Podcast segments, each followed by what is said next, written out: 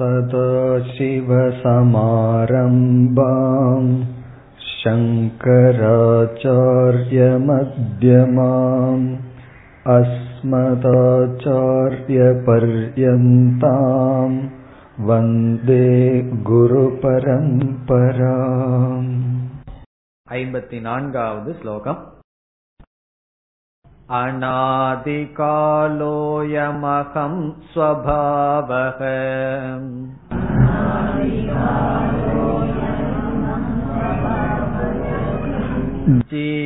जीवोऽजीवः समस्तव्यवहारवोढा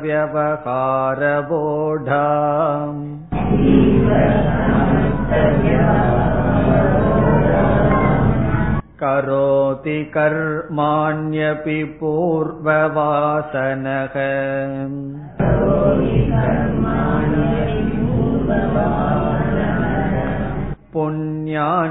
पुण्यान्यपुण्यानि च तत्फलानि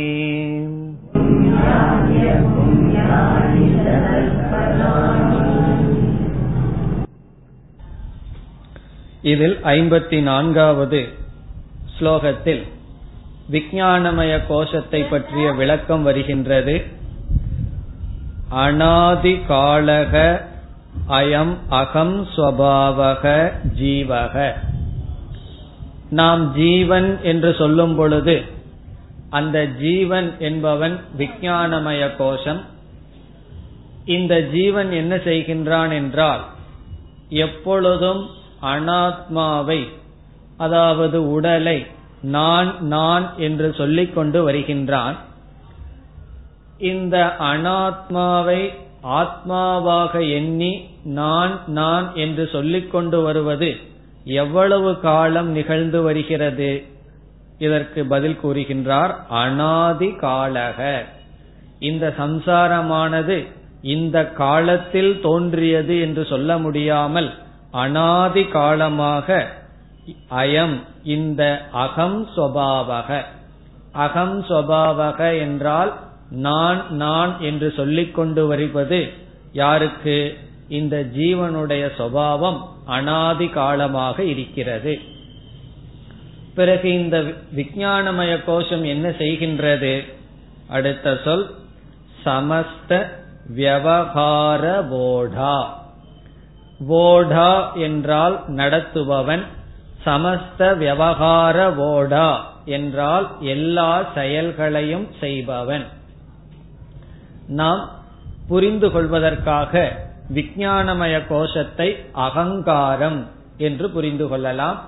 அதாவது எல்லா செயலையும் செய்பவன் அல்லது ஒவ்வொரு செயலையும் நான் செய்கிறேன் நான் செய்கிறேன் என்று சொல்பவன் விஞ்ஞானமய கோஷம் ஆகவே எல்லா விவகாரத்தையும் நிகழ்த்தி கொண்டு வருகின்றவன் யார்? இந்த ஜீவன் அவனே விஞ்ஞானமய கோஷம். இனி இரண்டாவது வரியில் கரோதி கர்மாண்யபி பூர்வ வாசனக விஞ்ஞானமய கோஷம் விதவிதமான செயல்களை செய்கின்றது. ஏன் ஒவ்வொரு மனிதனும் ஒவ்வொரு விதமான செயலில் ஈடுபட்டுள்ளார்கள்? ஒருவன் படிப்பில் ஈடுபட்டுள்ளான் ஒருவன் உழைப்பில் ஈடுபட்டுள்ளான் என்று விதவிதமான மனிதர்கள் ஏன் விதவிதமான செயல்களை செய்கிறார்கள் என்றால் அதற்கு பதில் கூறுகின்றார் ஒவ்வொரு மனிதனுக்கும் அவனுடைய அந்த கரணத்தில் வாசனைகள் பதிந்திருக்கின்றது. அந்த வாசனைகளினுடைய அடிப்படையில் இவன் விதவிதமான செயல்களில் ஈடுபடுகின்றான். அதைத்தான் பூர்வ வாசனக பூர்வ வாசனை என்றால் அவனுடைய அந்த கரணத்தில் பதிந்த சம்ஸ்காரங்கள். அதன் அடிப்படையில் கர்மாணி அபி கரோதி. விதவிதமான கர்மங்களை அவன் செய்கின்றான். அந்த கர்மங்கள் எப்படிப்பட்டது? எப்படிப்பட்ட செயல்களில் ஈடுபட்டு கொண்டிருக்கின்றான்? புண்ணியாணி அபுண்ணியாணிச்ச. புண்ணியாணி என்றால் நல்ல கர்மங்கள் அபுண்ணியாணி என்றால் பாப செயல்கள். நல்ல செயல்களையும் தீய செயல்களையும் அவனுடைய வாசனையின் தூண்டுதலாக வாசனையும் ஒரு காரணமாக கொண்டு செய்து கொண்டு இருக்கின்றான். பிறகு கடைசி சொல்லில் தத் பலானி என்று இருக்கிறது. தத் பலானி என்றால் இவன் பாபம் புண்ணியம் என்கின்ற இரண்டு செயல்களை செய்தால் அதனுடைய பலனையும் அனுபவிப்பவன் விஞ்ஞானமய கோஷம். ஆகவே விஞ்ஞானமய கோஷம் என்கின்ற ஜீவன் கர்மத்தை செய்கின்றான் கர்ம பலனை அனுபவிக்கின்றான். தத் பலானி என்றால் பாப புண்ணிய கர்ம பலன்களை என்பதோடு இந்த ஸ்லோகம் முடிவடைகிறது. அடுத்த ஸ்லோகம் முதல் சொல் புங்தே என்று இருக்கிறது. அதை நாம் இங்கு எடுத்துக்கொள்ள வேண்டும். அந்த பலன்களை அனுபவிக்கிறான். அந்த பலன்களை என்பதோடு இந்த ஸ்லோகம் முடிவடைகிறது. அடுத்த ஸ்லோகம் அனுபவிக்கின்றான் என்று துவங்குகிறது. ஆகவே அதை நாம் இங்கு எடுத்துக்கொள்ள வேண்டும். அடுத்த வர்ற ஸ்லோகத்தில் இருக்கிற சொல்ல இங்கு எடுத்துக்கணும். அல்லது இந்த சொல்ல அடுத்த ஸ்லோகத்துல நாம் எடுத்துக்கொள்ள வேண்டும். எப்படி? தத் பலானி புங்தே அந்த பலன்களை அனுபவிக்கின்றான்.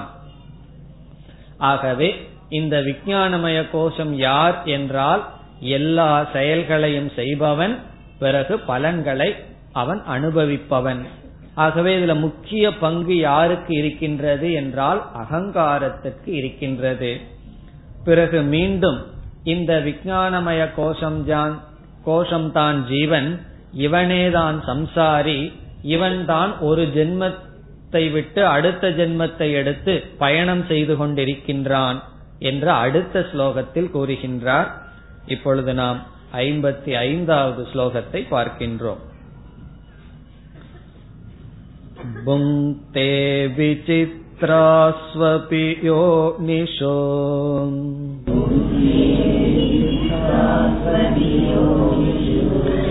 व्रजन्नायाति निर्यात्यध ऊर्ध्वमेषः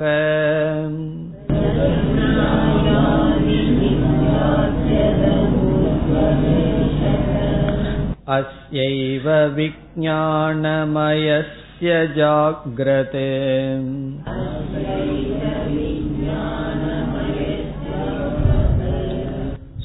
स्वप्नात्यवस्था सुखदुःखभोगः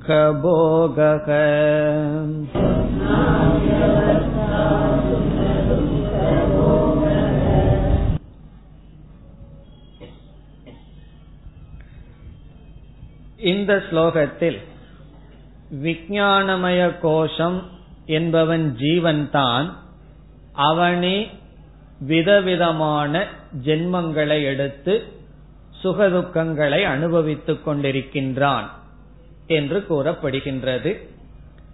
ஸ்லோகத்திற்குள் சென்றால் புங்தே என்ற சொல் இருக்கின்றது. நாம் பார்த்தோம் அதை சென்ற ஸ்லோகத்திலிருந்து இருக்கின்ற சொல்லோடு சம்பந்தப்படுத்த வேண்டும்.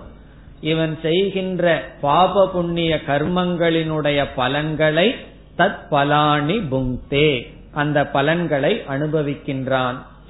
பிறகு என்ன செய்கின்றான்? விசித்ராசு அபி யோனிஷு. யோனி என்றால் கர்ப்பம் விசித்திரம் என்றால் விதவிதமான. மனித சரீரம் மிருக சரீரம் பறவைகள் சரீரம் மரம் செடி கொடி சரீரம் என்று விசித்ராசு அபி யோனிஷு. விதவிதமான கர்ப்பங்களில் விதவிதமான சரீரங்களில் என்ன அந்த சரீரங்களுக்குள் என்ன செய்கின்றான்? விசித்ராசு அபி யோனிஷு விரஜன் அடைகிறான். விரஜன் சென்றடைகிறான். இவன் விதவிதமான சரீரங்களுக்குள் சென்றடைகின்றான். பிறகு அதே சரீரத்தில் இருப்பானா என்றால் அப்படி இல்லை. ஒரு சரீரத்திற்கு செல்கின்றான் பிறகு கர்ம பலனை அனுபவித்து விட்டு மீண்டும் வருகின்றான் பிறகு கீழான லோகத்திற்கு செல்கின்றான் இவைகளையெல்லாம் செய்து கொண்டு இருக்கின்றான். அடுத்த சொல் விரஜன் என்றால் செல்கின்றான் ஆயாதி என்றால் வருகின்றான். மீண்டும் அந்த சரீரத்தை விட்டு வருகின்றான் ஆயாதி நிர்யாதி. நிர்யாதி என்றால் மீண்டும் செல்கின்றான் கீழே இறங்குகின்றான். நிர்யாதினா போகின்றான். எங்கு போகின்றான்? அதக ஊர்துவம். அதகன கீழே ஊர்துவம் என்றால் மேலே. மேலே செல்கின்றான் கீழே வருகின்றான். இதனுடைய அர்த்தம் என்ன? சொர்க்கலோகத்துக்கு போய் தேவர்களா இருக்கான். பிறகு மீண்டும் மனித லோகத்திற்கு வருகின்றான். பிறகு கீழ் லோகம் நரகம் முதலிய லோகத்திற்கு செல்கின்றான். ஏஷக. ஏஷகன இவன். முதல் வரியில கடைசி சொல் ஏஷக ஜீவக. அதாவது விஞ்ஞானமய கோஷம் ஜீவன் என்று சொல்லப்பட்டு ஜீவன் என்று சொல்லப்படுகின்ற இந்த விஞ்ஞானமய கோஷம் விதவிதமான சரீரத்தை அடைகின்றான். மேல் செல்கின்றான் கீழே செல்கின்றான். பிறகு பாவ புண்ணியங்களை எல்லாம் அனுபவித்துக் கொண்டு இருக்கின்றான். நாம் தமிழ் சொல்லில் ஆத்மா உயிர் என்றெல்லாம் பயன்படுத்துகின்றோம். ஆத்மா என்பது சைத்தன்ய சுரூபமான முக்கிய ஆத்மா. எப்பொழுதெல்லாம் உயிர் என்று சொல்கின்றோமோ அந்த உயிர் என்பது இப்பொழுது நாம் பார்த்து வருகின்ற விஜயானமய கோஷம். காரணம் என்ன? வெளியே செல்வது விதவிதமான உடலுக்குள் செல்வதெல்லாம் எது? ஆத்மா அல்ல உயிர்தான் செல்கின்றது. அதனாலதானே நம்ம என்ன சொல்லுவோம்? அவருடைய உயிர் போயிடுது அப்படின்னு சொல்லுவோம். அவருடைய ஆத்மா போயிடுதுன்னு சொன்னாலும் அந்த இடத்துல ஆத்மானா உயிர்னு அர்த்தம். ஆனா பொதுவா உயிர் போயிடுதுன்னு சொல்லுவோம். ஆத்மா எங்கேயும் போக முடியாது. அதுதான் எல்லா இடத்திலையும் நிறைஞ்சிருக்கின்றது. ஆகவே உயிர் என்று சொல்வது ஜீவன் அல்லது இங்கு விஞ்ஞானமய கோஷம். பிறகு இரண்டாவது வரியில் கூறுகின்றார் அஸ்யேவ விஜயானமயசிய இந்த விஜயானமய கோஷத்துக்குத்தான் அஸ்யன இந்த விஜயானமயசிய என்றால் இந்த விஞ்ஞானமய கோஷத்திற்குத்தான் என்ன ஏற்படுகின்றது? மூன்று அவஸ்தைகள் ஏற்படுகின்றது. மூன்று அவஸ்தைகள் என்னென்ன? நமக்கு தெரியும். ஜாகிரத் சொப்னாதி அவஸ்தாகா ஜாகிரத்னா விழிப்பு நிலை சொப்னம் என்றால் கனவு ஆதீனா முதலிய இங்கு ஆழ்ந்த உறக்கத்தை குறிக்கின்றது. விழிப்பு கனவு ஆழ்ந்த உறக்கம் முதலிய அவஸ்தைகள் இவனுக்குத்தான்.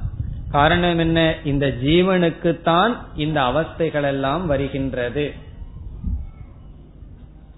போகக சுக துக்க போகம்னா சுகம் துக்கம் முதலிய போகங்கள் எல்லாம் யாருக்கு வருகின்றது? இந்த ஜீவனுக்குத்தான். ஆகவே விஞ்ஞானமய கோஷமாக இருக்கின்ற ஜீவனுக்குத்தான் சொப்பனம் ஜாகிரத் முதலிய அவஸ்தைகள் பிறகு சுகதுக்க போகங்கள் எல்லாம் வருகின்றது. இவ்விதம் இந்த ஸ்லோகங்களில் ஆசிரியர் என்ன செய்துள்ளார்? விஞ்ஞானமய கோஷத்தை விளக்கியுள்ளார். அதாவது விஞ்ஞானமய கோஷத்தை கர்த்திரு ரூபம் என்றும் மனோமய கோஷத்தை கரண ரூபம் என்றும் பிறகு பிராணமய கோஷத்தையும் அன்னமய கோஷத்தையும் காரிய ரூபம் என்றும் சொல்லுவோம் காரிய ஆத்மானா யார்? அன்னமயம் பிராணமயம். கரணம் ஒரு கருவியா இருக்கிறது மனோமய கோஷம். கர்த்தாவாக இருப்பது விஜயானமய கோஷம். இவனே போக்தாவாக இருப்பான் என்று கூறினார். இனி அடுத்த ஸ்லோகத்தில் இப்படிப்பட்ட விஜயானமய கோஷம் அதாவது அகங்காரம் ஆத்மா அல்ல என்னென்ன காரணத்தினால் என்று இவர் இங்கு கூறுகின்றார் இந்தந்த காரணத்தினால் இப்படிப்பட்ட விஞ்ஞானமய கோஷமும் ஆத்மா அல்ல ஐம்பத்தி ஆறாவது ஸ்லோகம் अतो नायं परात्मा स्यात्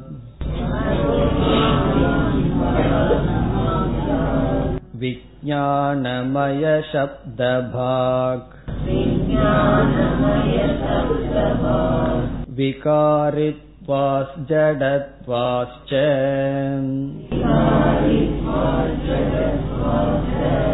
परिचिन्नत्वहेतुतः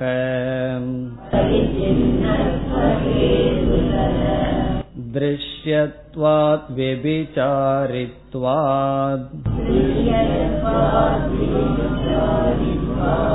नानित्यो नित्य इष्यते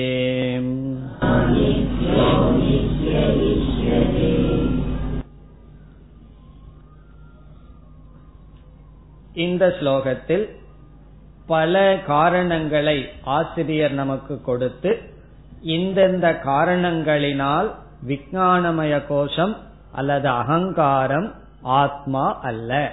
இங்கு ஆத்மா அல்ல என்றால் நான் அல்ல என்பது பொருள். அது ஆத்மா தானே அல்ல நான் அல்ல என்பது எப்படி என்று சொல்லக்கூடாது. ஆத்மா என்றால் நான் அல்ல. அதக ந அயம் பராத்மா சியாத் அதகன இங்கு சொல்லப்படுகின்ற காரணத்தினால் இப்பொழுது நாம் பார்க்க இருக்கின்ற காரணத்தினால் அயம். அயம் என்றால் இந்த. இங்கு இந்த என்றால் விஜயானமய கோஷம். பராத்மா ந சியாத் மேலான ஆத்மாவாக இருக்க முடியாது. நான் நான் எப்ப சொல்றமோ அது ஆத்மா என்று சொன்னால் அகங்காரத்தையும் நான் தானே சொல்லிக் கொண்டிருக்கின்றேன். அப்ப அதுவும் ஆத்மா தான என்றால் அது அபர ஆத்மா தவறாக புரிந்து கொண்ட ஆத்மா. ஆனால் பர ஆத்மா மேலான உண்மையான ஆத்மா விஞ்ஞானமய கோஷம் அல்ல. அதை கூறுகின்றார் ந பராத்மா சியாத் விஜயானமய சப்தபாக். விஜயானமய சப்தபாக் என்றால் விஜயானமயம் என்ற சப்தத்தை உடைய. இங்க பாக் என்றால் உடைய. சப்தபாக் என்றால் பெயரை உடைய. விஜயானமயம் என்று பெயர் பெற்று எது இருக்கிறதோ அது பரமாத்மா ஆகாது. விஜயானமய சப்தத்தை உடைய இது எந்த எதுவோ அது பரமாத்மா அல்ல. என்னென்ன காரணம்? என்னென்ன காரணத்தினால் விஜயானமய கோஷம் பரமாத்மா அல்ல? இனிமேல் எல்லா சொற்களும் காரணத்தை குறிப்பிடுகின்ற சொற்கள் இந்தந்த காரணத்தினால் நம்முடைய அகங்காரம் அல்லது ஜீவன் அல்லது விஜயானமய கோஷம் நான் அல்ல. இதெல்லாம் நம்ம ஏற்கனவே பார்த்த காரணங்கள் தான். அன்னமய கோஷத்துக்கு என்னென்ன காரணங்கள் பிராணமய மனோமய கோஷத்திற்கு கொடுக்கப்பட்டதோ அதே காரணங்களை எல்லாம் நாம் விஜயானமய கோஷத்துக்கும் எடுத்துக் கொள்கின்றோம். ஆகவே காரணங்களை கூறுகின்றார். முதல் காரணம் என்ன? விகாரித்துவார் விகாரித்துவாத் என்றால் மாற்றத்தை அடைகின்ற காரணத்தினால். விகாரத்தை அடைகின்ற காரணத்தினால். எது மாற்றத்தை அடைந்து கொண்டிருக்கின்றதோ அது நான் அல்ல. காரணம் என்ன? அந்த மாற்றத்தை நான் கவனிப்பவன். அந்த மாற்றத்தை நான் பார்ப்பவன். இப்ப விஞ்ஞானமய கோஷத்தில் என்ன மாற்றம் வந்துள்ளது என்றால் பத்து வருடங்களுக்கு முன்னாடி நம்முடைய அகங்காரம் எப்படி இருந்தது? இப்பொழுது நம்முடைய அகங்காரம் எப்படி இருக்கு? அப்படியே இருக்கின்றதா என்றால் கிடையாது. அகங்காரத்துல மாற்றம் இருக்கு. இந்த நான்கிறதுல மாற்றம் இருக்கு. பத்து வருஷம் விஞ்ஞான பத்து வருஷத்துக்கு முன்னாடி விஞ்ஞானமய கோஷம் என்ன பண்ணிட்டு இருந்ததோ அதையே இப்ப நம்ம பண்ணிட்டு இருக்கிறது இல்லை நாம் மாறி கொண்டுள்ளோம் ஆகவே இந்த நான்கிற அகங்காரம் மாறிக்கொண்டே இருக்கின்றது. விகாரித்துவாத் பிறகு ஜடத்வாத். அது ஜடமாக இருக்கின்றது. விஞ்ஞானமய கோஷமும் சூக்ம சரீரத்தில் இருக்கிற ஒரு அங்கம். நம்ம ஏற்கனவே சூக்ம சரீரம் ஜடம்னு படிச்சிருக்கோம். ஆகவே விஞ்ஞானமய கோஷமும் ஜடமாக இருக்கின்றது. எப்படி விஞ்ஞானமய கோஷம் ஜடம் என்றால் சூக்ம சரீரம் பஞ்ச சூக்ம பூதங்களால் ஆனதுன்னு படிச்சிருக்கோம். ஸ்தூல சரீரம் பஞ்ச ஸ்தூல பூதங்களால் ஆனது. பஞ்ச ஸ்தூல பூதங்கள் ஜடம்ங்கிறதுல நமக்கு சந்தேகம் இல்லை. நம்ம பார்க்கிற இந்த உலகம் ஜட பிரபஞ்சம். அதனுடைய மாறுதல் தான் இந்த உடல். பிறகு இந்த பஞ்ச ஜட பிரபஞ்சம் பஞ்ச சூக்ம பூதங்களிலிருந்து வந்ததுன்னு சாஸ்திரம் கூறுகிறது. இப்ப ஜடத்திலிருந்து தான் ஜடம் வந்திருக்க வேண்டும். அப்படி ஐந்து சூக்மமான பூதங்களிலிருந்து தோன்றிய மனதும் ஜடமாகத்தான் இருக்க வேண்டும். அந்த மனதினுடைய ஒரு அங்கம்தான் விஞ்ஞானமய கோஷம். ஆகவே அதுவும் ஜடம்தான். இப்ப நம்முடைய மனம் ஜடம்னு அறிவு பூர்வமா தான் புரிந்து கொள்ள முடியுமே தவிர ஜடமான மனசை நம்ம அனுபவிக்க முடியாது. ஜடமான மனசை அனுபவிக்காவிட்டாலும் அது பஞ்ச ஜடமான சூக்ம போதத்துல உற்பத்தியானது என்ற காரணத்தினால் அதுவும் ஜடமாகத்தான் இருக்க வேண்டும் என்ற உறுதியை நாம் மேற்கொள்கிறோம். பிறகு அடுத்த சந்தேகம் என்ன வரலாம்? அது ஜடமாக இருந்தா அதுல ஏன் ஒரு அறிவு இருக்கு? அதுக்கு நம்முடைய பதில் என்ன? ஆத்மாவினுடைய சைத்தன்யம் அங்கு பிரதிபிம்பிக்கின்றது. ஆத்மாவினுடைய சைத்தன்யம் சூக்ம சரீரத்துல பிரதிபிம்பிக்கிறதுனால ஜடமான சூக்ம சரீரம் சேதனமா தெரியுது. பிறகு என்ன ஆகிறது ஆத்மாவினிடம் சைத்தன்யத்தை வாங்கின நம்முடைய மனம் இந்த உடலோட சம்பந்தப்பட்ட உடனே இந்த உடலும் ஒரு அறிவுடையதாக மாறிவிட்டது. அப்ப இந்த உடல் இருக்கின்ற ஒரு அறிவு இருக்கல்லவா? உணர்வு சேதனத்துவம். அது எப்படி வந்ததுன்னா மனசில் இருக்கிற சேதனத்துவம். மனசில் இருக்கிற அறிவு எப்படி வந்ததுன்னா ஆத்மாவிடம் இருக்கின்ற சேதனத்துவம். அப்ப இனி ஒரு கேள்வி என்ன கேட்டுருவோம்? ஆத்மாவிடம் அறிவு எப்படி வந்ததுன்னா ஆசிரியர் சொல்வார் ஸ்வயம் ஜோதிகி அது தானாக அறிவு சொரூபமாக இருக்கின்றதுன்னு சொல்ல போகின்றார். ஆகவே ஜடத்துவார் அது ஜடமாக இருக்கின்ற காரணத்தினால் அறிவு சொரூபமான நான் விஜயானமய கோஷம் அல்ல. இனி அடுத்த சொல் பரிச்சின்னத்துவ ஹேது தக பரிச்சின்னம் என்றால் வரையறுக்கப்பட்டது. பரிச்சின்னம். ஹேதுதகன காரணத்தினால். அது வரையறுக்கப்பட்டிருக்கின்ற காரணத்தினால்.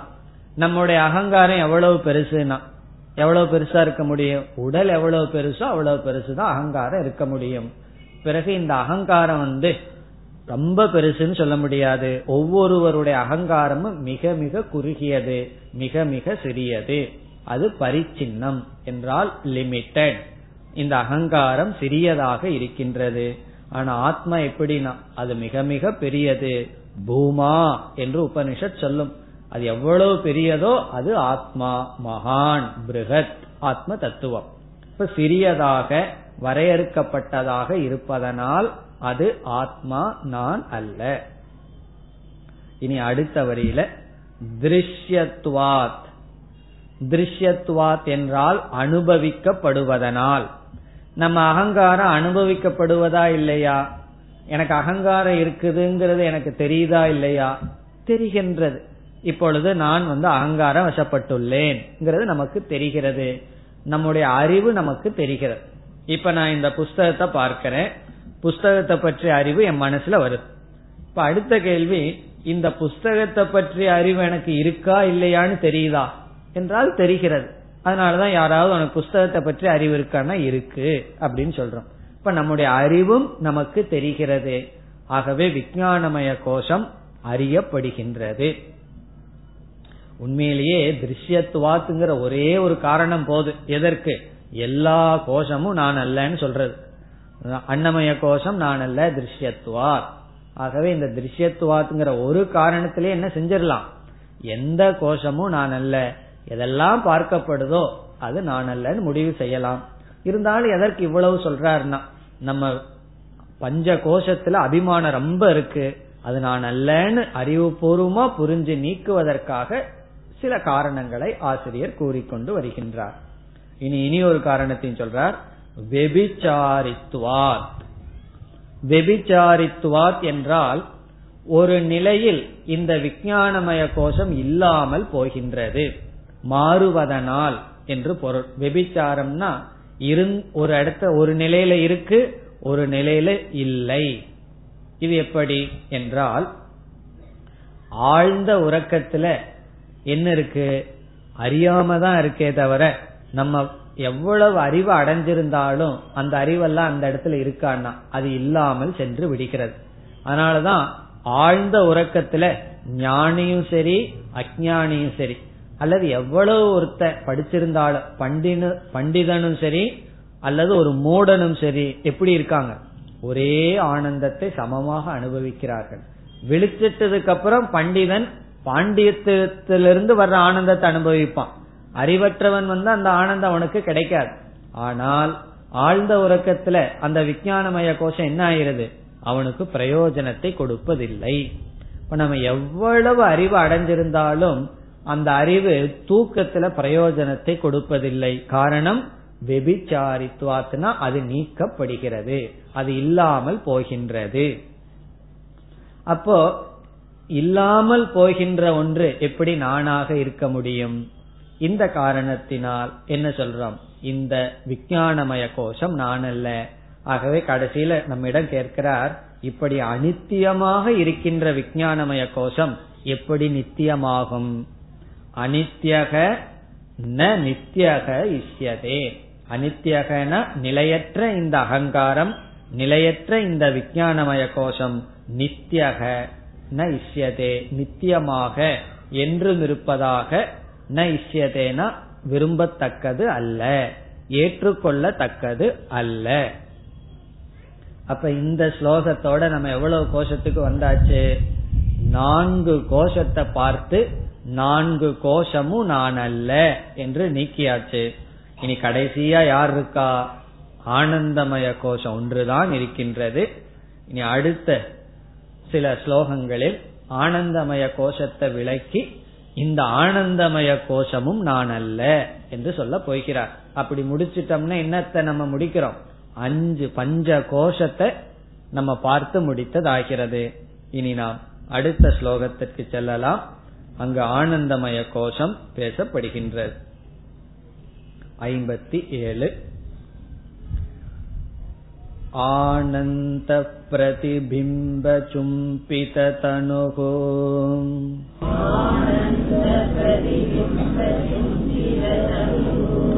वृत्तिस्तमो जृम्भिता स्यादानन्तमयः प्रियातिगुणकः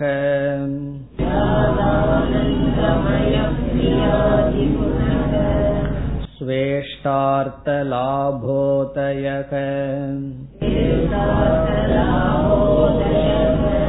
पुण्यस्यानुभवे विभाति कृतिनाम्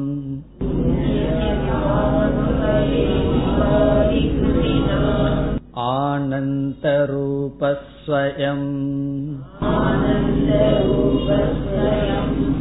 भूत्वा नन्तति यत्र साधुतनुभृन्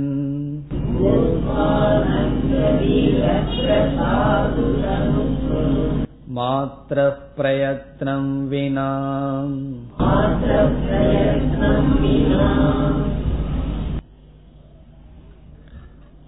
இங்கு ஆனந்தமய கோஷம் விளக்கப்படுகின்றது பிறகுதான் ஆனந்தமய கோஷம் எப்படி ஆத்மா அல்ல என்ற கருத்து வரும்.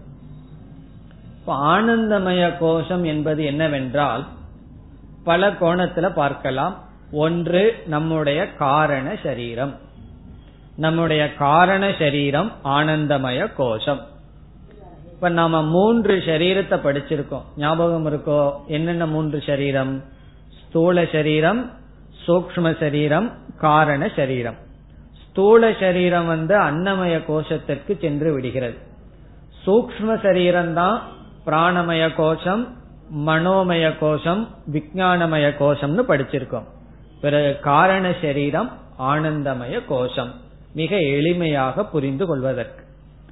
பிறகு இந்த ஆனந்தமய கோஷத்தை மீண்டும் ஆசிரியர் இங்கு நன்கு விளக்குகின்றார்.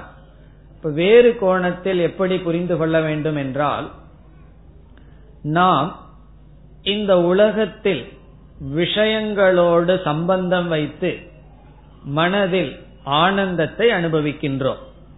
இப்பொழுது விருப்பமான ஒரு பொருளை நம்ம பார்க்கிறோம். பிறகு அந்த பொருளை நம்ம அடையிறோம். பிறகு அந்த பொருளை நம்ம அனுபவிக்கிறோம். அப்ப நம்முடைய மனசுல என்ன ஏற்படுகிறது? ஒரு ஆனந்தம் நமக்கு வருகின்றது. ஒரு இன்பம் நமக்கு வருகின்றது. இப்ப சாஸ்திரம் என்ன சொல்கிறது? எந்த ஒரு பொருளிலையும் கூட ஆனந்தம்ங்கிறது கிடையாது. ஆனா மேலோட்டமா பார்த்தா ஏதோ ஒரு பொருள்ல ஆனந்தம் இருக்கிறது போல தெரியுது. ஆனா சாஸ்திரம் என்ன சொல்லுது? எந்த பொருள்லயும் ஆனந்தம்னு ஒண்ணு கிடையாது. நம்ம என்ன சொல்றோம்? இல்லையே. நான் ஒருவர் சொல்ற நான் இந்த பதார்த்தத்தை நான் சாப்பிட்டேன்னா எனக்கு ஆனந்தமா இருக்குன்னு சொல்ற இனி ஒருத்தர் சொல்றார் அந்த பதார்த்தத்தை எனக்கு சாப்பிட்டா துக்கமா இருக்குன்னு சொல்றார். அதாவது மிளகா பஜ்ஜிய சாப்பிட்டா எனக்கு ஆனந்தமா இருக்குன்னு ஒருத்தர் சொன்னா நான் என்ன சொல்லுவேன்? எனக்கு அது துக்கமா இருக்குன்னு சொல்லுவேன். இப்போ அந்த மிளகா பஜ்ஜியில ஆனந்தம்னு ஒன்னு இருந்ததுன்னு வச்சுக்குவோமே அதை யாரு வாயில வச்சாலும் என்ன வரணும்? ஆனந்தம் வரணும். எப்படின்னா நெருப்பு இருக்கு. நெருப்புல என்ன இருக்கு? உஷ்ணம் இருக்கு. அந்த உஷ்ணம் வந்து யாரு தொட்டாலும் என்ன செய்யும்? உஷ்ணத்தை கொடுக்கும். இப்ப நான் நெருப்பை தொட்டாலும் உஷ்ணமா இருக்கும். இனி ஒருவர் நெருப்பை தொட்டாலும் அதுல உஷ்ணம் இருக்கும். காரணம் என்ன? உஷ்ணம்ங்கிறது நெருப்பினுடைய சொரூபம். அதே போல இந்த உலகத்துல ஏதாவது பொருளினுடைய சொரூபமே ஆனந்தம்னு வச்சுக்கோமே. யாரு தொட்டாலும் எந்த காலத்துல தொட்டாலும் என்ன கொடுக்கணும்? ஆனந்தத்தை கொடுக்கணும். யாரு மிளகா பஜ்ஜியில ஆனந்தம்னு சொன்னாரோ அவருக்கு ஒரு பத்து பஜ்ஜி கொடுத்து பதினோராவது பஜ்ஜியை கொடுத்து பாருங்கன்னு சொல்லுவாரு? ஐயோ வேண்டாம் அது கிடையாது. ஆனா எனக்கு ஆனந்தம் பொருளோட சம்பந்தம் வைக்கும் போது வர்ற மாதிரி தெரியுதே அப்படின்னு சொன்னா அனுபவிக்கிற மாதிரி தெரியுதே. பிறகு எங்கிருந்து தான் ஆனந்தம் வந்தது? ஆனந்தம் இன்பம்ங்கிறது எந்த பொருளையும் கிடையாதுன்னு சொன்னா வேற எங்கிருந்து வந்தது? அதுக்கு சாஸ்திரம் கூறுகிறது எப்படி ஜடமான மனசுல சேதனத்துவம் அறிவுங்கிறது ஒண்ணு இல்ல.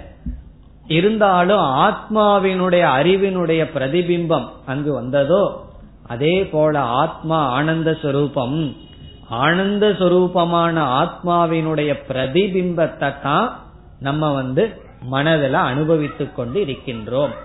மனதில் வந்து சூக்மமான எண்ணங்கள் உற்பத்தியாகும் போது அந்த எண்ணங்களுக்குள்ள என்ன பிரதிபிம்பிக்கின்றது? ஆத்மாவினுடைய ஆனந்தம் பிரதிபிம்பிக்கின்றது. ஆகவே நாம அனுபவிக்கிற ஆனந்தங்கள் அனைத்தும் இன்பங்கள் அனைத்தும் ஒரிஜினல் ஆனந்தம் கிடையாது. ஒரிஜினல் ஆனந்தத்தினுடைய பிரதிபிம்பம். பிரதிபிம்பம்னா ரிஃப்ளெக்ஷன் ஆனந்தமய கோஷம் என்பது ஆத்மாவினுடைய ஆனந்தத்தின் பிரதிபிம்பம். இந்த ரிஃப்ளெக்டட் ஆனந்தம் தான் பிரதிபிம்ப ஆனந்தம் தான் நம்ம என்ன சொல்லிட்டு இருக்கோம் ஆனந்தமய கோஷம் சொல்றோம். அதாவது என்னுடைய அல்லது ஆத்மாவினுடைய சொரூபமான ஆனந்தம் பிரதிபிம்பிக்கும் பொழுது நம்ம அந்த ஆனந்தத்தை அனுபவிக்கின்றோம். அது ஆனந்தமய கோஷம். இனி அடுத்த கேள்வி. சரி எனக்கு பிரதிபிம்ப ஆனந்தம் வேணும்னா என்ன பண்ணணும்? எனக்கு பிரதிபிம்ப ஆனந்தம் வேணும். என்ன செய்யணும்னா? பிரதிபிம்ப ஆனந்தம் வந்து நம்ம மனசுக்குள்ள பிரதிபிம்பிக்கணும். அதுதானே? பிரதிபிம்பம் வேணும்னு என்ன பண்ணணும்? பிரதிபிம்பிக்கணும். எப்பொழுது பிரதிபிம்பிக்கும் என்றால் சூக்மமான எண்ணங்கள் தோன்றும் பொழுது என்ன ஆகும் ஆனந்தமானது பிரதிபிம்பிக்கும். அப்படி பிரதிபிம்பிக்கின்ற ஆனந்தத்தை பலவிதமான தாரதமியம் அதில் இருக்கும். கொஞ்சம் இன்பம் அதிக இன்பம் என்கின்ற தாரதமியத்தை எல்லாம் நம்ம அனுபவிக்கிறோம்.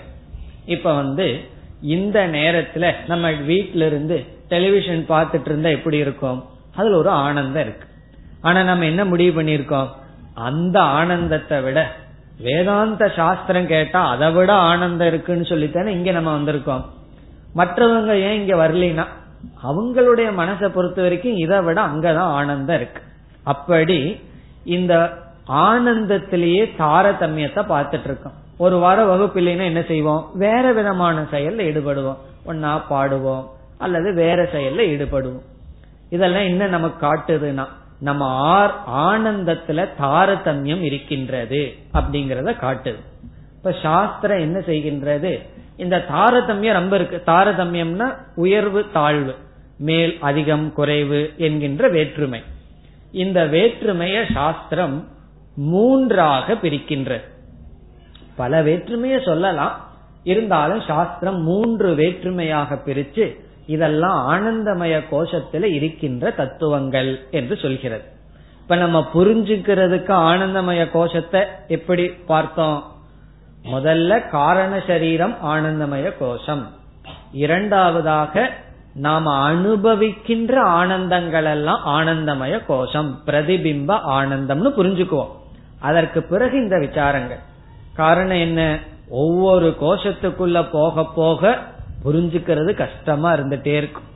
அன்னமய கோஷத்தை புரிஞ்சுக்கிறது ரொம்ப ஈஸி காரணம் என்ன? அவ்வளவு கிலோ இருக்கே. எவ்வளவு வெயிட் இருக்கு? சூளமா இருக்கே. புரிஞ்சுக்கிறது ஈஸி பிராணமயம் கொஞ்சம் கஷ்டம். ஆனந்தமயம் தான் கடைசியா இருக்கு. அதனால கொஞ்சம் கவனமா நம்ம புரிந்து கொள்ள வேண்டும். இப்ப சாஸ்திரம் என்ன சொல்லுது?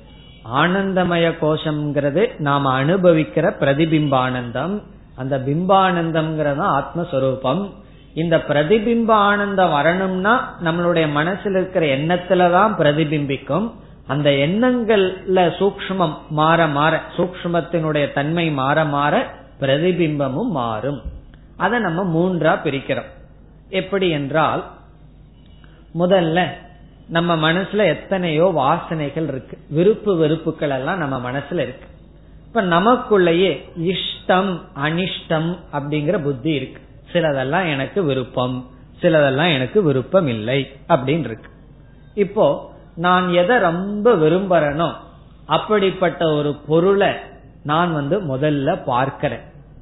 பார்த்த உடனே என் மனசு என்ன வரும்? இஷ்ட வஸ்து தர்ஷனம். தர்ஷனம்னா பார்க்கிறது. இஷ்ட வஸ்து அப்படின்னா நான் விரும்புற ஒரு பொருளை பார்த்த உடனே ஒரு மகிழ்ச்சி எனக்கு கிடைக்கும். இப்ப நான் உதாரணமா ஒன்னு சொல்றேன். நீங்க எந்த உதாரணம் வேண்டுமானாலும் எடுத்துக்கலாம். ஒரு உதாரணம் இங்க எடுத்துக்குவோம். இப்போ ஒரு குறிப்பிட்ட புஸ்தகம் வேணும் அப்படின்னு நான் ரொம்ப நாளா விரும்பிட்டு இருக்கேன் இப்ப என்னுடைய மனசுல என்ன ராகம் இருக்கு ஒரு குறிப்பிட்ட புஸ்தகத்தை நான் தேடிக்கொண்டு ஏன்னா அந்த புஸ்தகத்தை பற்றி மற்றவங்க எல்லாம் பெருமையா சொன்னார்கள். அந்த வேதாந்த புஸ்தகம் நல்லது நீங்க வாங்கி படிங்கன்னு சொல்லிட்டார்கள். ஏன்னா அது ரொம்ப நல்லா இருக்குன்னு சொல்லிவிட்டார்கள். இப்ப என் மனசுல இப்ப என்ன ஆசை இருக்கு? அந்த புஸ்தகம் வேணும் வேணும்னு ஆசை இருக்கு. நான் ஒரு நாள் கடைக்கு போகும்போது என்ன பார்த்துட்டேன்? அந்த புஸ்தகத்தை நான் பார்த்துட்டேன். மனசுல என்ன வரும்? ஒரு மகிழ்ச்சி வரும். இந்த மகிழ்ச்சி எப்படிப்பட்டது?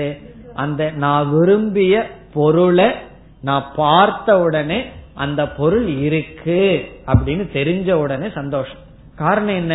நல்ல நல்ல வேதாந்த புஸ்தகங்கள் எல்லாம் இப்ப அவுட் ஆஃப் பிரிண்டா போயிட்டு இருக்கு கிடைக்கிறதே இல்லை. அப்ப திடீர்னு நான் அந்த புஸ்தகத்தை பார்த்துட்டேன்னா ஓ அது இருக்கு. அது ஒரு சந்தோஷம். அடுத்தது என்ன செய்யறேன்? அந்த புஸ்தகத்தை வாங்குற அளவுக்கு பணம் இருக்கான்னு பார்க்கிறேன். பணம் நான் வச்சிருக்கேன். உடனே என்ன செய்துட்டேன்? அடுத்தது அந்த புஸ்தகத்தை விலை கொடுத்து வாங்கிட்டேன். ஏன்னா பார்த்தா மட்டும் போதாது. அதை வாங்க போகும்போது இல்ல சார் இது ஒரே காப்பி தான் இருக்கு. இது வேற ஒருத்தருக்கு நான் கொடுக்க போறேன் உங்களுக்கு கிடைக்காதுன்னு சொல்லிட்டு என்ன ஆகிறது? ஆகவே அது இருக்குன்னு தெரிஞ்சதற்கு பிறகும் கூட அதற்கு உரிமையாளனா நான் ஆகணும். அதை நான் வாங்கணும். இப்ப ரெண்டாவது ஸ்டேஜ் என்னன்னா இஷ்ட வஸ்து பிராப்தி. பிராப்தினா அதை அடையிறது. முதல் ஸ்டேஜ் என்ன? இஷ்ட வஸ்து தர்ஷனம். நான் எதை விரும்புறனோ அதை நான் பார்க்கறது.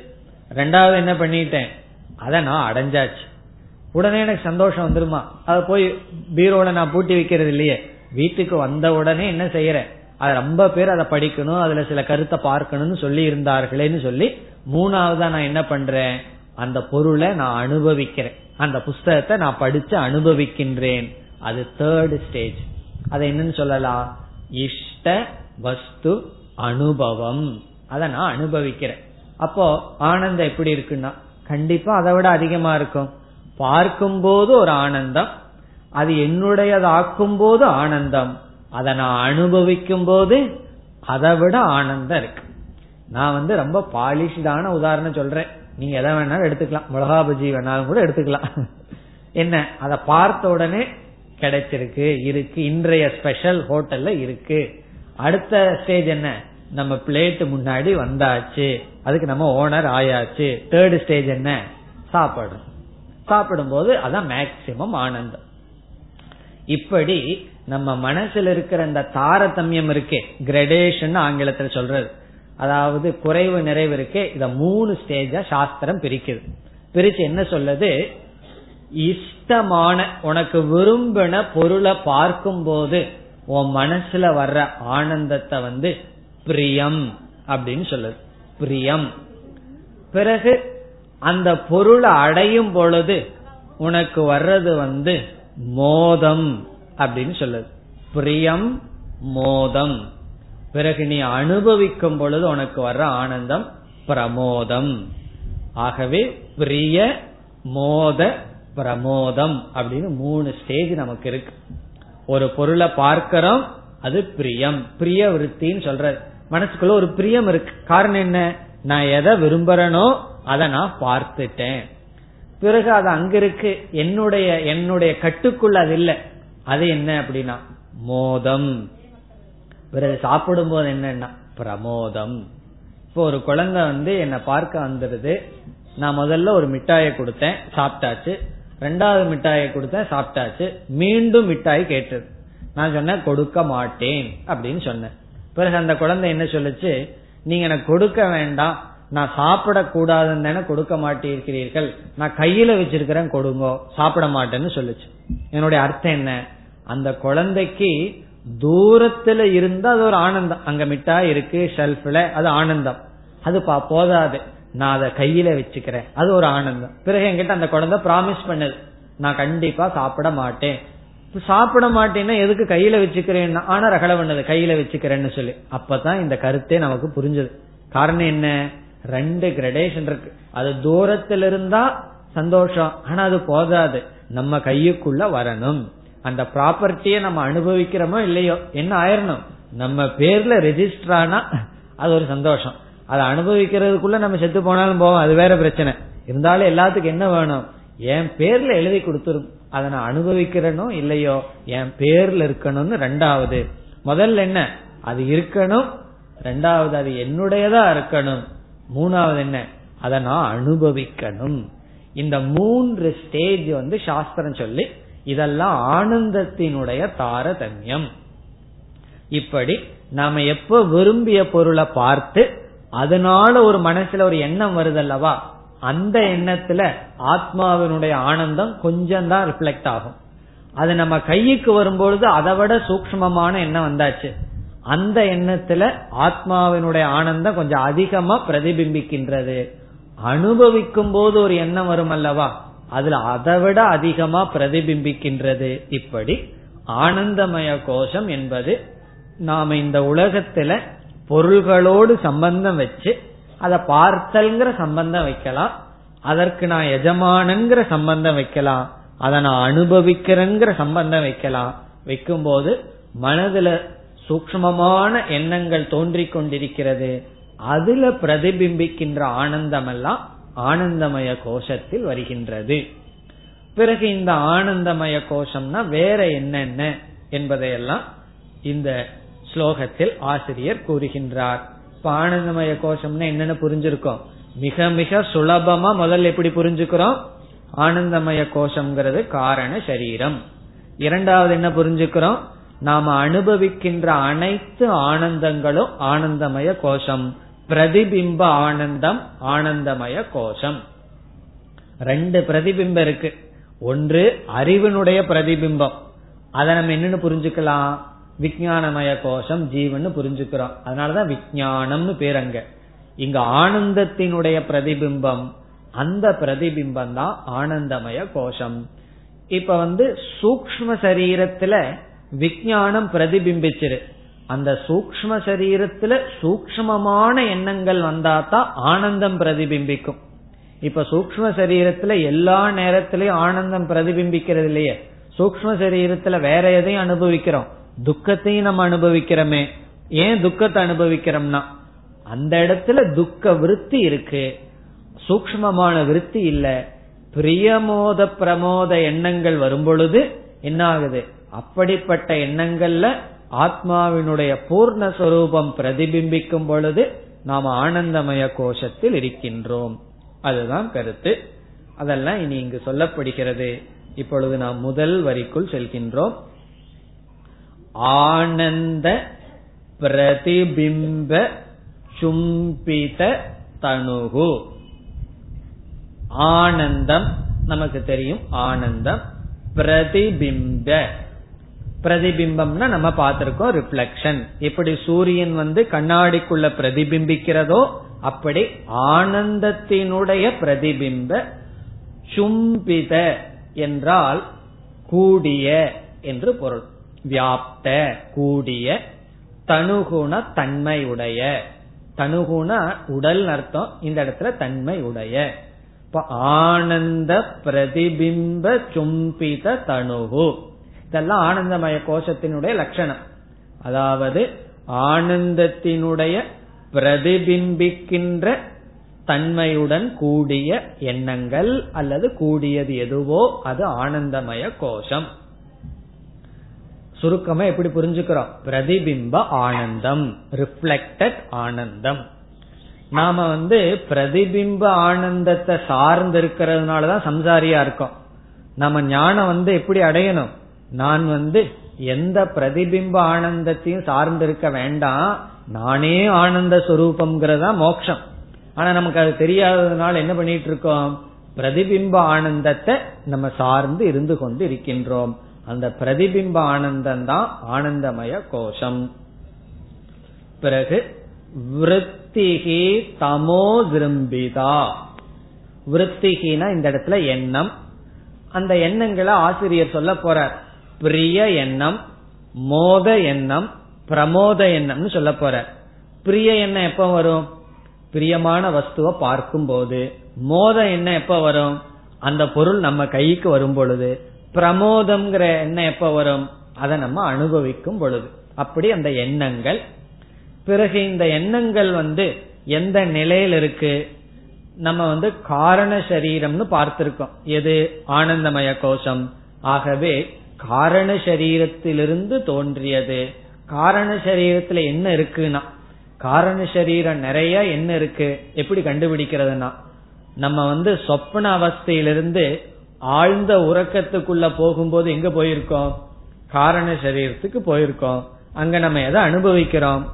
அறியாமைய அனுபவிக்கின்றோம். இப்ப காரண சரீரத்தில் என்ன இருக்குன்னா அறியாமை. அதத்தான் இங்க சொல்றார். தமோ திரும்பிதா தமோ திரும்பிதான்னா அறியாமை. தமஸ்ன இந்த இடத்துல அறியாமை. திரும்பிதான்னா தோன்றியது. இந்த விற்த்தியானது அவித்தியிலிருந்து தோன்றியது. அறியாமையிலிருந்து தோன்றிய விருத்தி.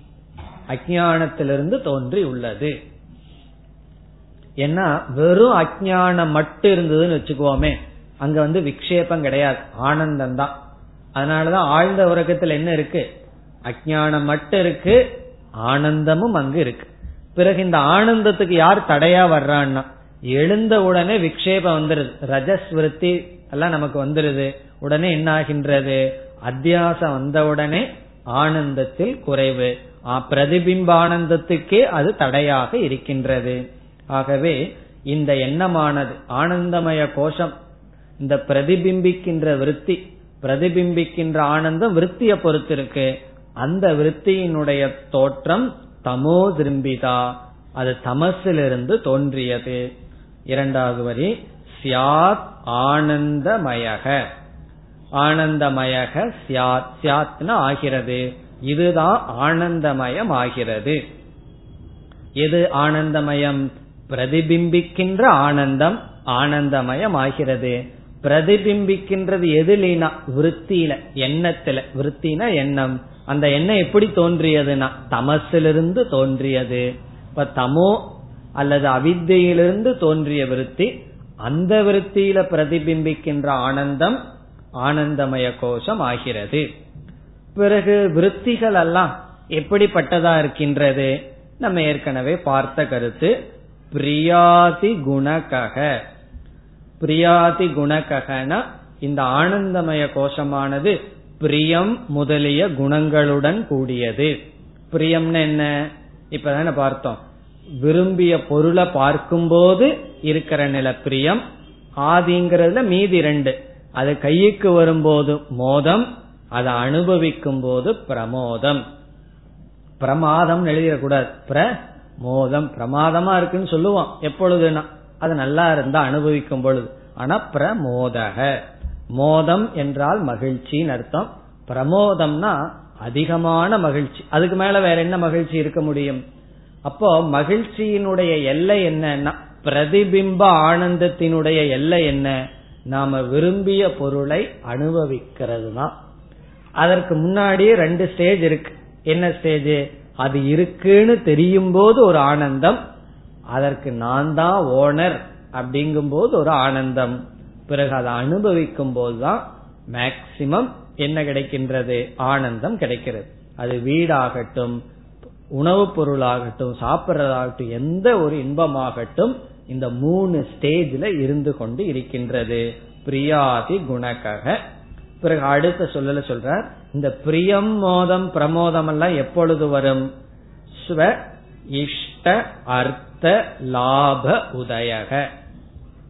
இங்க சங்கரர் வந்து ரொம்ப ஒவ்வொன்றையும் பார்த்தா பிரியம் அடைந்தால் மோதம் அனுபவித்தால் பிரமோதம்னு சொல்வல தெளிவா சொல்றது பொதுவா சுருக்கமா சொல்ற காரணம் என்ன? இதெல்லாம் தெரிஞ்ச கருத்து தான் சொல்லி என்ன சொல்ற ஸ்வன தனக்கு இஷ்ட அப்படின்னா விரும்பிய அர்த்த அப்படின்னா பொருள். ஸ்வ இஷ்ட அர்த்தம்னா தனக்கு விரும்பிய பொருள் லாப உதயக. லாபம் முதலியவைகளினால் தோன்றுவது. தனக்கு விரும்புகின்ற பொருளினுடைய லாபத்தினால் தோன்றுவது. எதுனா பிரியம் மோதம் பிரமோதம்ங்கிற எண்ணங்கள். இப்ப நமக்கு விரும்பின பொருளை பார்த்தல் முதல்ல அது இருக்குன்னு தெரிஞ்சுக்கிறது பிறகு அதற்கு நாம எஜமானன்னு பார்க்கிறது பிறகு அதை நம்ம அனுபவிக்கிறது. இதனால் தோன்றுகின்ற பிரியாதி குணங்களுடன் கூடியதுதான் ஆனந்தமய கோஷம். பிறகு அடுத்த வரியில் என்ன சொல்ற? இந்த ஆனந்தமய கோஷம் எப்பொழுது வெளிப்படும் அப்படிங்கறதெல்லாம் சொல்ற. அதாவது இந்த உலகத்துல எத்தனையோ பொருள்கள் இருக்கின்றது. நமக்கு விரும்புகின்ற நாம எந்த பொருளை எல்லாம் விரும்புறோமோ அதெல்லாம் உலகத்தில் இருக்கு. ஆனா அந்த பொருளை நம்ம பார்க்கணும். பிறகு அந்த பொருள் இருக்கிற இடத்த முதல்ல அடையணும். அது அடைஞ்சா மட்டும் போதாது. அந்த பொருள் நம்ம கைக்கு வரணும். அது வேறொருத்தர் கைக்கு வந்தா என்ன வரும்னா பிரியமா வரும் மோதமா வரும். அது வேற ஏதாவது கோபம் தான் வரும் அல்லது பொறாம தான் வரும். அது நம்ம கைக்கு வரணும். பிறகு கைக்கு வந்தாலும் கூட நழுவி போகலாம் அல்லவா? அதை நம்ம அனுபவிக்கணும். இதெல்லாம் நடக்கணும்னு சொன்னா என்ன வேணும்? இங்க சங்கரர் சொல்றார் புண்ணியம் வேண்டும். இதுக்கெல்லாம் புண்ணியம் பண்ணி இருக்கணும் நாம விரும்புற பொருளை பார்த்து நாம விரும்புற பொருளை அடைஞ்சு அதை நம்ம அனுபவிக்கணும்னா புண்ணியம் வேண்டும்.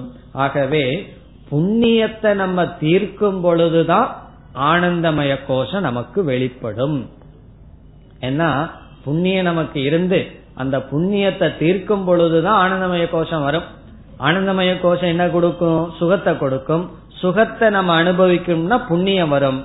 ஆகவே சொல்றார் புண்ணியத்தை தீர்க்கிற காலத்துல நம்ம எதை அனுபவிக்கிறோமோ அது ஆனந்தமய கோஷம்னு சொல்ற அதான் அடுத்த பகுதி.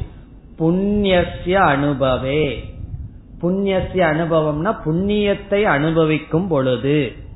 நமக்கு புண்ணியம் தானே? சுகத்தை கொடுத்து புண்ணியம் தீரணும். அப்போ புண்ணியத்தை நாம் அனுபவிக்கும் பொழுது விபாதி அது கடைசியில பார்ப்போம். கிருதினாம் கிருதினாம் என்றால் புண்ணியம் செய்தவர்களுக்கு.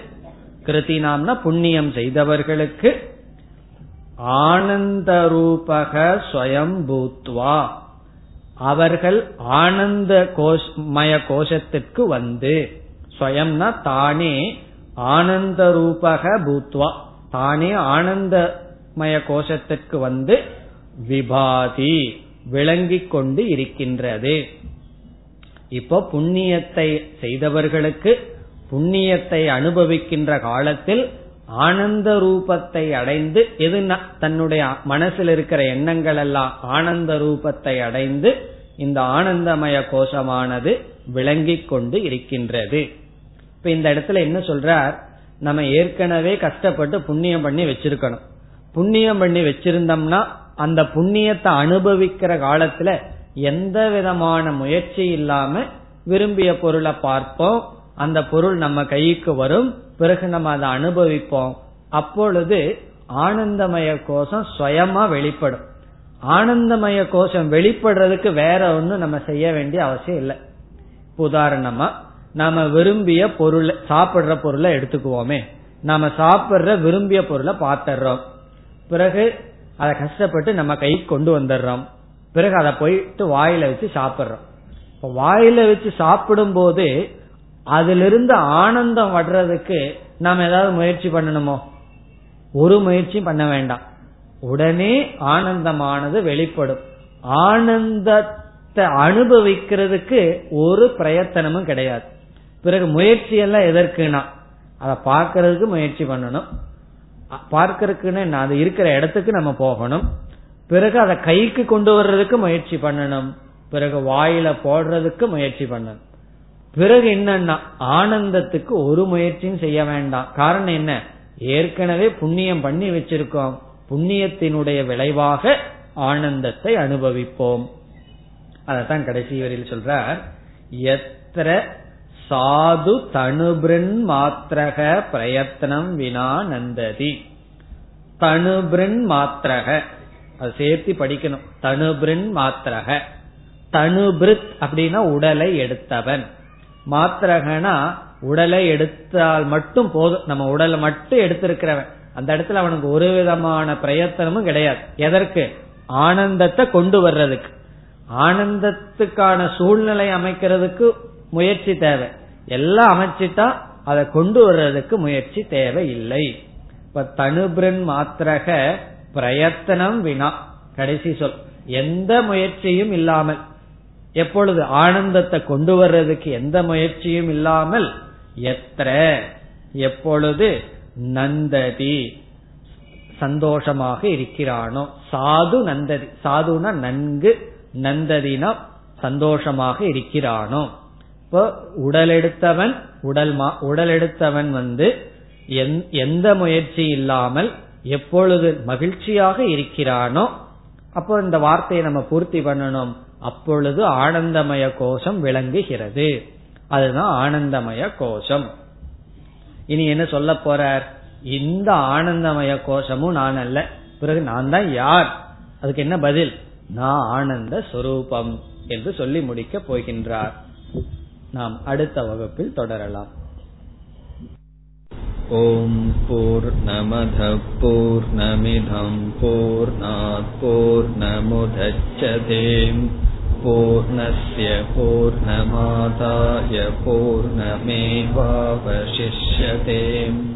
ॐ शान्ति शान्ति शान्तिः